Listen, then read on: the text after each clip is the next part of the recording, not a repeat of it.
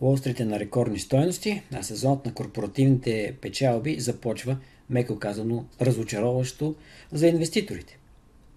Здравейте, дами и господа! Преди да поговорим за основният фундамент, който стои зад покачването на индексите на акциите, разбира се, това са корпоративните печалби, ще започна с едно кратко обявление, защото YouTube на каналът на Elana Trading е на път да достигне 4000 абоната. Това са всички вас, хората, които ни следят ежедневно, ежеседмично, за които информацията, която публикуваме е ценна, защото виждаме вашето присъствие тук всеки ден. Разбира се, като наша благодарност и като възможност да направим малко повече контакт, ще обявим една инициатива в рамките на следващите, следващия един месец, на следващите 4 понеделника, стартирайки от днес. Става въпрос за една малка томбола, за едно раздаване на награди. Първата награда днес е една книга, Мрежата на Паяка, една много интересна книга, свързана с скандала около Либор – през следващите седмици ще ви предложим и други интересни четива. Четвъртата седмица, четвърта награда вече ще бъде, може би най-голямата награда, възможността да направя аз а, разговор, една среща, може и разбира се виртуално, с победителя, за който, на която да поговорим за инвестиции, за пазари, за всичко, което не обединява на този канал. Тази инициатива, разбира се, е за благодарност на всеки от вас и за да участвате във всеки един от тези 4 понеделника, в видеото за този а, ден, е необходимо да участвате като а, сложите лайк под всяко видео, оставите коментар и разбира се, да сте абонат на канала на Elana Trading в YouTube. Имаме система, която ще избере победителите, които после ще оповестим и ще контактнем, за да им изпратим наградите и разбира се, да направим една такава среща след малко повече от месец, на която ще си говориме очи в очи. И така, да погледнем сега какво се случва на Уолл Стрит. В средата на миналата седмица, на 17 януари, ви показах настроенията на пазара – Fear and Greed индекса на, на CNN, на който ни дава сигнал колко позитивни са тези настроения, колко пазарът върви нагоре, но с идеята, че там има някои притеснителни тенденции, които ни показват все по-малко и по-малко увереност на пазара за растежа. Разгледахме и големите технологични компании, и големите технологични акции, за да видим какво е тяхното поведение и то наистина приключи седмицата с много, много сериозен растеж. Аз го разглеждам през призмата на това, кога а, тези акции ще загубят доверието на инвеститорите, кога а, това може да доведе до някакъв по-силен спад на пазара. След като имаме супер булиш настроение сред фонд менеджерите, всички са дълги, а пък рисковете пред економиката са значими. Разбира се, а, не се е променила ситуацията, кой знае колко в това отношение, а, гледайки не само индекса на страха и очността на CNN и изобщо целият пазар. За това сега, платформата Elana Global Trader, съм отворил индекса NASDAQ 100, където, както навсякъде разбира се, голяма тежест има технологичния сектор, но тук тя е осезаемо по-голяма. Затова искам да ви покажа ето тази графика, която свързва върховете от лятото на 22 година и на 23 година – тези две стоености бяха достигнати, т.е. линията, която ги свърза, беше, бяха достигнати в краят на миналата година. Пиковете на NASDAQ 100 бяха около 17 000 пункта. След това започна този слаб старт на годината, но ето, че вече се намираме в една доста по-добра ситуация от всичко останало, което а, може да го разглеждаме като негативна ситуация за пазарите. Този пробив нагоре тази линия, а не бих казал, че ме е направил а, а, по-бериш или по-булиш, урокът, който искам да ви дам сега е, че каквото и да очаква човек, трябва винаги да бъде гъвкав, винаги да проследява събитията и да реагира. Очаквах, че в тези стоености някъде ще започне да се формира дивергенция между индекса, а, аз говоря за S&P 500, но при нас е също ситуация. Дивергенция между а, това, какво случва с цената и с индикатор, какъвто е индексът на относителната сила RSI. Не смятах, че толкова силно импулсивно ще бъде затварянето на пазара в петък, въпреки че винаги може да се намери нещо, което да изстреля пазара толкова а, силно нагоре. Това се случва в момента. Тази дивергенция, разбира се, ще стане факт с течение на времето. И аз за това искам да ви покажа колко опасно е да си прекалено бериш или прекалено булиш, когато пазарът още не е изпълнил всичките функции за това.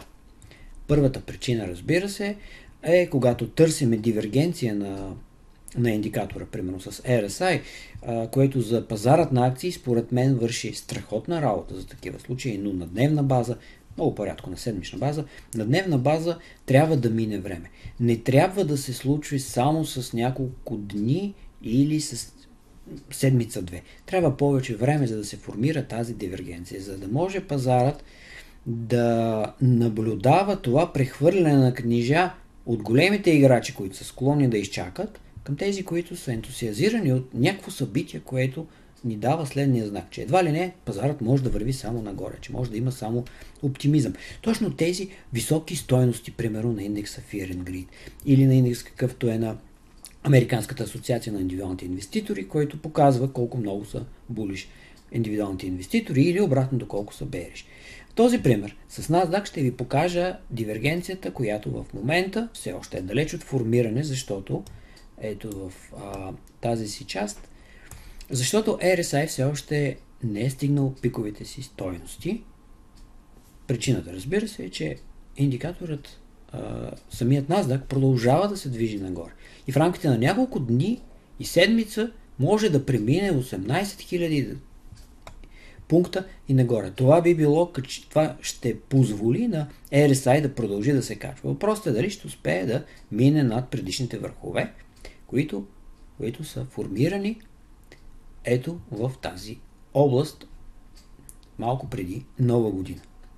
Защото ако погледнем ако погледнем а, движението на пазара за по-кратък период от време, ето тук има дивергенция между този връх при RSI с върхът, който е на 19 декември. Малко по-висока стойност на 28, съответно индекса RSI по-надолу.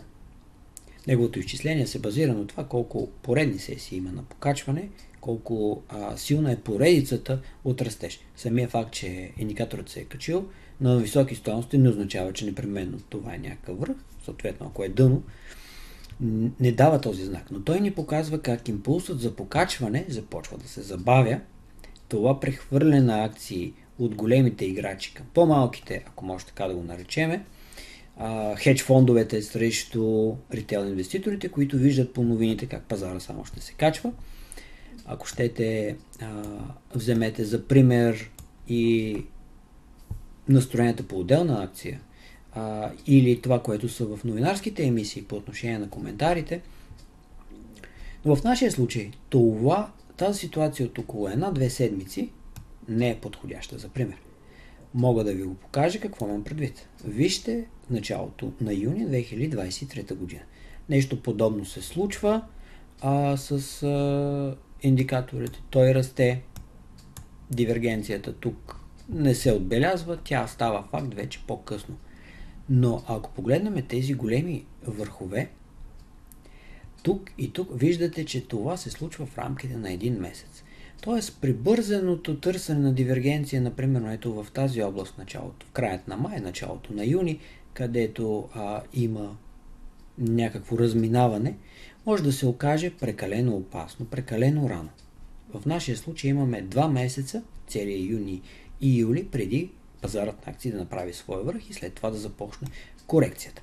Дали сега се намираме в подобна ситуация? Ако гледаме ситуацията около преди нова година, около коледа, прибързан вариант, може да кажем. Ако сега заложим на това, че индекса ще се върне по тази линия, ще слезе под 17 000, също може да се окаже, че прибързваме а, с продажбите на примерно на късо. Защото това е рисковият елемент. Ако приемем, че управлявате своят портфел от спестяванията, примерно 50-100 хиляди долара, нещо подобно, и решите да освободите, защото пазарът е скъп, защото рисковете ги има, решите да освободите част от печалбите, които са натрупани на тези върхове, примерно 10-20 хиляди долара, които да използвате в последствие за покупка на някакви финансови инструменти, примерно след няколко месеца, ако пазарът падне, или да ги пренасочите а, към облигации, ако продължи тази тенденция да растат индексите и да се покачва доходността на 10 годишните облигации, която между другото момента е някъде около 4 и 10, над 4%, т.е. имаме някаква възможност за капиталови печалби при борсово търговани фондове с облигации или пък за покупка на самите облигации с хоризонт половина на година, при положение, че следващата стъпка на Федералната резерв е да сваля лихвите.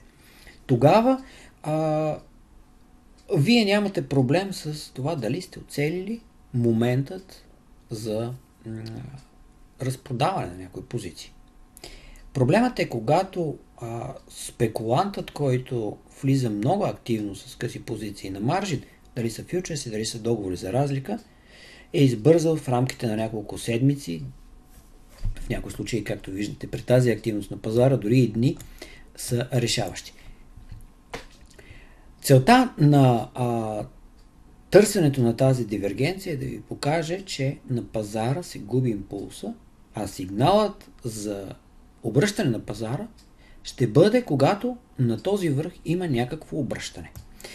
А, в нашия пример, ето виждате, когато в средата на годината а, индексът NASDAQ не направи нов връз, а, всъщност в края на юли, не направи нов върх, докато индекса S&P 500 успя да го направи. Това разминаване между технологичния индекс и на целия пазар беше първия знак. Лидерите започнаха да губят позиции.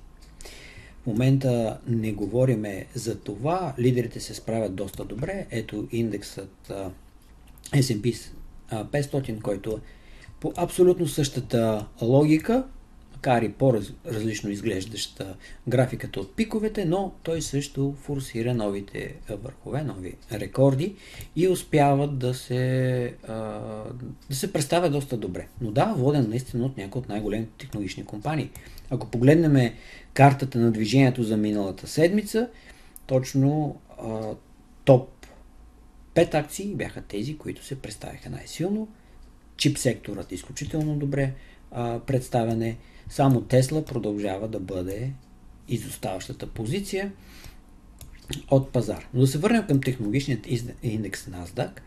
А, каква е следващата стъпка, когато се идентифицира такава, такава възможност?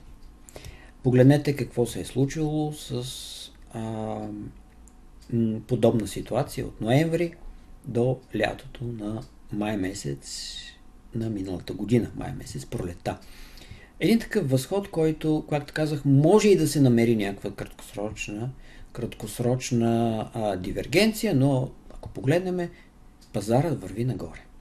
И това добро представяне миналата година а, всъщност се дължеше, разбира се, на факта, че економиката ставаше все по-зависима от една страна от а, стимулите за американците, които държавата правеше и лошите новини не ставаха факт.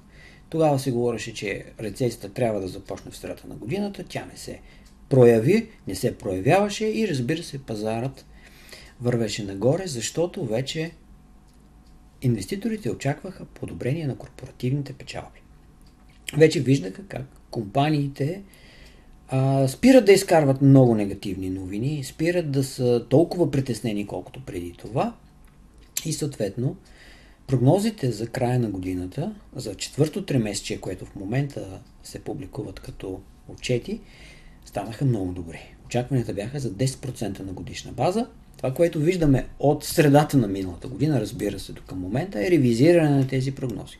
Затова а, правя същата иллюзия сега, както с тогава. Но с голямата разлика, че тогава очакванията за предстоящите тримесечия на прогнозите бяха много добри, а сега виждаме как тези прогнози не само, че не са се реализирали, ами и в голяма степен те са и по-слаби, отколкото са прогнозите и очакванията.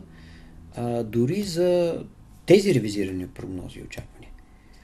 След малко ще коментирам и, и това, но а, с последни думи по отношение на поведението на пазара, когато пазарът намери своята посока, когато пробие някаква такава линия, която смятате, че има значение, когато виждате някакъв вид дивергенция и тя започва да се развива, дайте малко време на пазара, за да видите дали това ще се случи.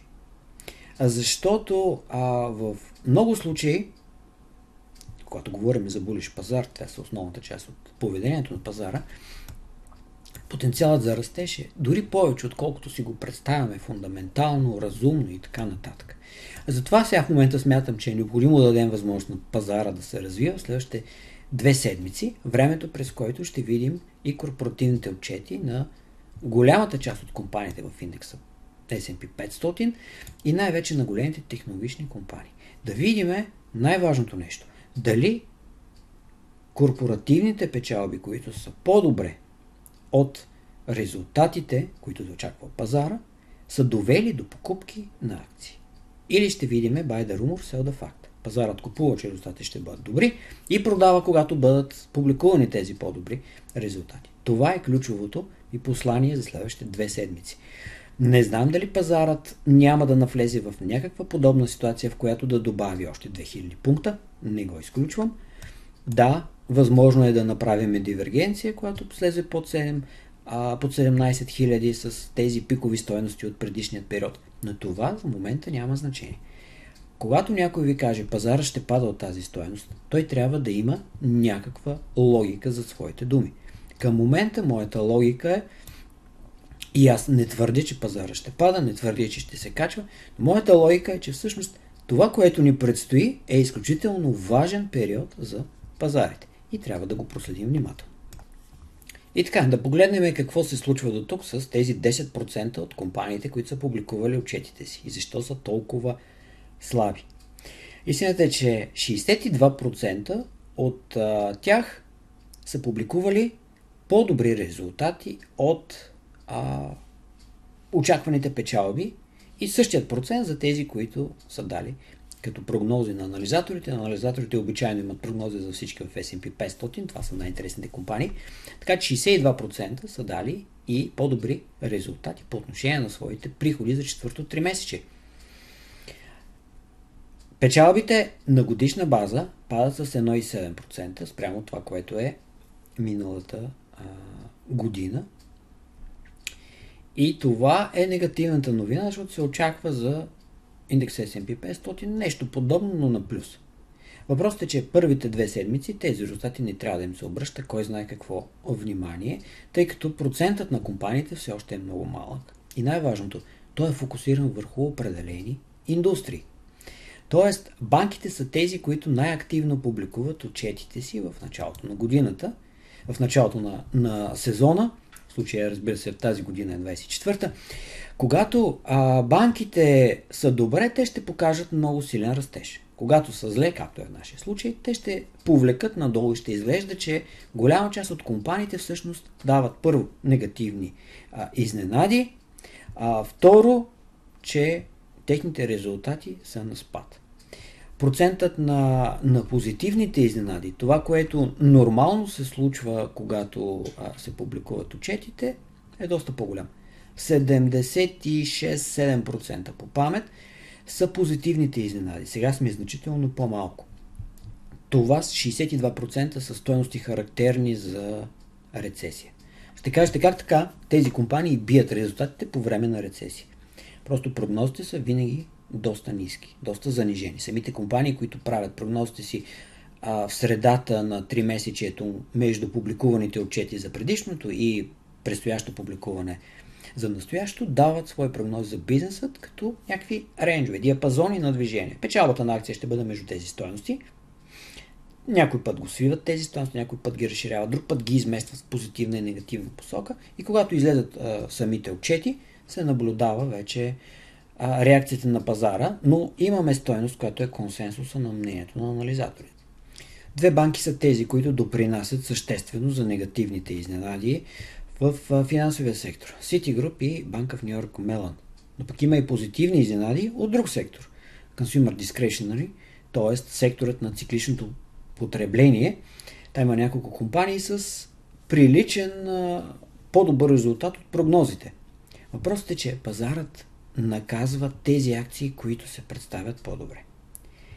А факцията изчислява тази разлика, като взима цената на акцията преди два дена преди публикуването на отчета и сравнява два дена след публикуването на отчета, за да има време, за да има възможност пазара да оцени правилно, ако има определени очаквания в началото, затваря на някакви позиции преди отчета или обратното, някаква голяма динамика, която, а, която да даде някакъв а, позитивен или негативен тренд на цената на акцията. И резултатите са такива, че средно компаниите с по-добър резултат, това са 62% от общите публикувани отчети, до тук средно те правят минус 0,6%. Това е значително по-малко, отколкото е средното за последните 5 години, от 1% растеж при позитивна изненада. В същото време е много важно да видим дали и тези компании, които са с лоши резултати, са наказани. Това се случва така. Разликата не е кой знае колко голяма. Минус 2,5% е за тези, които разочароват пазара. Спрямо а, средното от минус 2,3, което се наблюдава през последните 5 години. Няма съществена разлика, но вижте колко негативно е отношението към позитивните изненади. Дали това не означава, че пазарът е прекупен, че е в сила Уолстрит правилото купувай, купувай слуховете, продавай на новините. Това предстои да видиме през следващите няколко седмици, през следващите две седмици и то да определи наистина поведението на пазара. Няколко думи за прогнозите за 2024, както по отношение на печалбите, така и по отношение на приходите. Тук има интересна тенденция. приходите се очаква да растат с 4 до 6% в началото на годината. 4% на годишна база към края на годината, четвърто тримесечие 6% плавно увеличение на приходите. Значително подобрение обаче на нормата на печалба. И това води до изключително силните прогнози за растеж на печалбите в края на 24-та година, за четвърто тримесечие. 22% на годишна база. Това в някаква степен ще компенсира липсата на този растеж, който виждаме до тук за четвъртото тримесечие на, на тази а, година, на, на вече изминалата година, 2023 година. А, общо пазарът очаква, и анализаторите очакват, пазарът може би има по-оптимистични очаквания, като гледаме какво случва с акциите, но анализаторите очакват 12,2% растеж на печалбите на годишна база, повече отколкото приходите. Оценката към момента коефициентът Forward PE съотношението цена-печалба с резултатите за 2024 година е 19,5. Това е над 10 годишната средна от 17,6. Дали пазарът е скъп? Виждахме ги тези стоености около 17, но най-вече над средната стоеност през последните 2-3 години. Така че пазарът не би го определил като много скъп, нищо, че големите а, компании, големите технологични компании са обичайно с PI на 25 към 30. Има много сектори, които правят по-низки такива показатели на оценка средни. А, технологичният сектор общо за него е 27,1. А, consumer discretionary, циклично потребление, което включва и Amazon 24 а, и 6, енергетиката с най-низко PI 11, финансовият сектор 14,4. Това са най-ефтините от гледна точка на показателят цена печалба сектори. И като говорим за това Какви са прогнозите за печалбите? Ето и какво очакват анализаторите средно за S&P 500. Края на годината 5233 пункта, почти 10% повече спрямо текущите стоености. Най-силно покачване се очаква да видим от енергетиката, от цените на акциите, 25.7. Енергетика, под нея визирам не сектор на комуналните услуги и производство на електрическа енергия, а на петрола. На компаниите в петролният а, сектор. Разбира се, една от причините е, че това PI, за което а, споменах най-низкото PI при енергетиката от 11, прави тези акции изключително, изключително ефтини. Тоест пазарът оценява факта, че много скоро ще достигне дъното на печалбите на сектора енергетика, на сектора петролните компании и те ще започнат да увеличават, да нарастват а, техните печалби на годишна база и същевременно това ще подкрепи търсенето на акции, които, които ще доведе до това силно представяне на, на сектора. Разбира се, пазарът не отчита тежка рецесия, защото добивът, добивът би бил най-най най-засегнат в а, такъв случай. В индекс S&P 500 прогнозите са, че нормата на печалба ще бъде 10.7% net, net profit margin. Това е а, печалбата, нетната печалба след плащане на данъци спрямо приходите. Този показател е най-низкият, значително по-средно за последните 5 години, най-низкият от а, средата на 2020 година. По-слаби стоености на този показател, около 8,5-9,2 са съответно второто и първото тримесечие на 2020 година. Ситуацията с COVID. По-интересното е, кои са тези сектори, където има изменение на нормата на печалба. И то в негативна посока. Финансовият сектор, както го споменах, добиват. Добиват на петрол, добиват и на минерални суровини като цяло, останалите а, компании показват добри резултати или подобни стоености по отношение на нормата на печалба. Едно от най-силното подобрението, което ще видим на годишна база, това е при комуналните услуги. Тези, които произвеждат, разпределят електричество, газ и така нататък. Техната норма на печалба ще скочи от 9,1 на 12,4. 8,8 до 11,7. Това е при Communication Services при компаниите, свързани с телекомуникациите, но и, разбира се, не на последно място, Google и Meta, които, които показват толкова силно добро представяне. Технологичният сектор отчита подобрение от 23 на 25 процента и това определено а, е причината за този оптимизъм, който виждаме сред големите а, компании, защото тези резултати е очаквано да бъдат по-добри. С това приключвам, като а, още веднъж ви апелирам да се включите в тази наша награда, томбола, с коментар и разбира се с лайк. Благодаря ви за вниманието.